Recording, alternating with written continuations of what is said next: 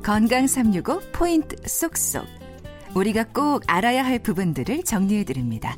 건강 365 박광식의 건강 이야기 성균관의대 강북삼성병원 정신건강의학과의 김은진 교수와 함께 공황장애에 대한 말씀 나누고 있습니다. 그러면 공황장애는 정신질환으로 분류가 되는 건 맞습니까? 아, 그 정신질환이 굉장히 광범위하거든요. 근데 이제 정신질환 중에서 뭐 이제 기분장애도 있고 아니면 뭐 발달장애도 있고 여러 가지 장애가 있고 그 중에 이제 불안장애 항목이 있는데 공황장애는 불안장애 항목 중에 예, 포함이 되니까 결과적으로는 정신질환으로 분류는 됩니다. 네. 예. 그리고 이 공황 장애하고 공황 발작하고는 좀 어떻게 다른지 궁금하고요. 아, 그 공황 발작 같은 거는 굉장히 심한 공포 그 다음에 이런 고통스러운 불안이 갑작스럽게 발생하는 거고요. 이게 보통 5분에서 10분 이내에 최고조에 어. 이르는 하나의 어떤 형태죠. 그러니까 그 끝나요. 끝나긴 하는데 이게 한 번 있다고 해서 공황 장애라고 하지는 않아요. 네. 왜냐하면 공황 발작은 내가 전날 너무 과음했을 때 다음 날 새벽에도 있을 수 있고 뭐 과로를 너무 했을 때도 올 수도 있고 그러니까 정상인들도 올 수 있거든요. 네. 너무 막 컨디션 안 좋은데 너무 밀집된 지하철에서 막 산소 부족한데 가고 있을 때도 올 수 있어요. 그래서 그런 그냥 한 번씩 오는 거는 그냥 공황 발작이라고 표현을 하는 거고 네. 이게 만약에 근데 너무 반복적으로 오고 또 내가 예기치 못한 어떤 뭐 나 그냥 가만히 앉아 있는데 내 집에서 내가 되게 편안한데 그런 상황에서 올 때 예기치 못한 상황에서 반복적으로 온다 그러면은 그때는 공황 장애라고 진단을 내리는 음, 겁니다. 그럼 공황 발작 아니면 전조 증상이 있나요? 아, 공황 발작의 전조 증상은 대부분 이제 그 신체 증상으로 많이 시작을 하죠. 많은 여성분들은 이제 어지러웠다. 지하철 타고 가시다가 어, 갑자기 숨이 막히면서 예, 쓰러질 것 같은 느낌, 가슴이 두근거렸다, 몸이 떨렸다, 어, 숨이 막혔다, 어, 가슴에 통증을 느꼈다. 그러니까 이런 식의 증상으로 시작을 많이 하고 그런 신체적인 어떤 증상들이 자각이 되는 순간 예, 불안이 이제 어, 극대화되는 거죠. 아, 내가 이러다가 심장이 멈추지 않을까? 내가 이러다 쓰러지지 않을까? 내가 이러다 숨이 막혀서 죽을 수도 있다. 이렇게 되기 때문에 불안이 순식간에 최고조에 달하게 되는 거거든요. 네, 그래서 전조 증상이 있습니다. 네.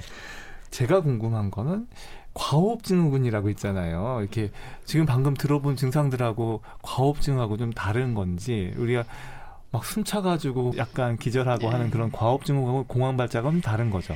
과호흡 증후군이 공황 발작이라고 봐야죠. 과호흡 아. 증후군은 아. 네. 같은 걸로 좀 보는 게 네. 맞다. 그러면 공황장애 아까 그 증상들을 들어보면 실제로 이게 내과적 증상이 있는 걸로 오인하기도 되게 쉬울 것 같아요. 그래서 아무래도 그 내과적 질환으로 의심하고 검사를 받는 경우도 많을 것 같은데요. 좀 이런 부분들에 대해선 좀 오해하기가 쉬울 것 같기도 하고 그렇다면 이 병에 대한 인식이 환자분들은 좀 떨어지지 않을까라는 걱정도 되는데요. 실제는 어떻습니까? 그 정신건강학과를 오시는 분들은 대부분 어, 많은 내과 검사를 거쳐서 오시는 분들이 많고요. 사실은 그게 맞습니다. 왜냐하면 이제 공황에서 나타나는 증상 자체가 그 여러 가지 신체 질환을 의심할 만한 증상들이 많이 나오거든요. 예를 들면 이제 가슴이 두근거리는 심계양증 같은 경우에는 부정맥이라든가 뭐 갑상선 기능 항진증이라든가 그 저혈당이 있을 때도 순식간에 식은땀이 나면서 가슴 두근거림이 있어요. 그러니까 이런 증상들이 같이 나타날 수 있기 때문에 이 반드시 배제를 하고 오셔야 됩니다. 특히나 이제 흉통이나 질식할 것 같은 느낌, 가슴 답답함은 또 심근경색 증상과 유사할 수 있거든요. 그래서 이런 신체 증상들이 있었을 때 이거를 단순히 불안 증상이라고 치부를 하시다 보면은 그 나중에는 사실은 파고들면은 이게 신체 질환이었다 이렇게 되면은 치료가 잘 안 되는 경우가 있어가지고요. 그러니까 그 신체 질환 자체가 너무 간과되면 그것 때문에 위험해질 수도 있기 때문에 그 정신건강학과를 첫 번째로 오셨다고 하시더라도 어 저희가 기본적인 검사는 진행을 하고 그 신체 질환 배제를 꼭 해야 됩니다. 음. 네. 그러면 또 이 요즘에 인터넷이나 이런 데 이렇게 찾아보고 이게 나랑 맞는 증상이다.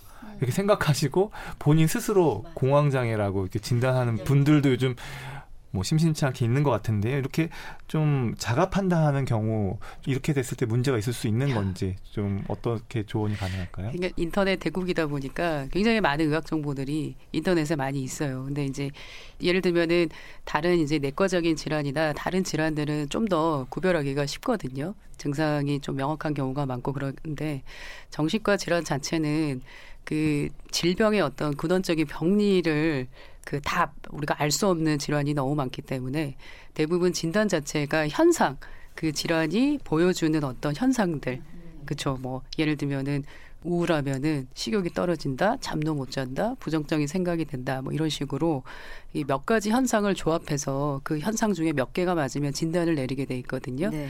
그렇기 때문에 굉장히 숙련된 전문가가 이 질환을 구별할 수 있어야 됩니다. 음. 그래서 아마 인터넷만 보시고 굉장히 큰 질병이다. 대부분 다 자기가 본인이 공황이라고 생각하고 오세요. 음. 근데 어, 그렇게 이제 보시면 안 되는 거고요. 그 대부분 많은 진단 기준을 다 고려해서 의사들이 진단을 내리고 있기 때문에 참고만 하셨으면 좋겠습니다. 네. 그러니까 사실 정신 건강 측면에서는 그 겉으로 드러난 표면뿐만 아니라 그 안쪽에 있는 어떤 정신 기제까지도 다 살펴봐야 되기 때문에 꼭 전문가의 상담을 통해서 치료를 받는 게 좋겠습니다. 건강 365 포인트 속속이었습니다.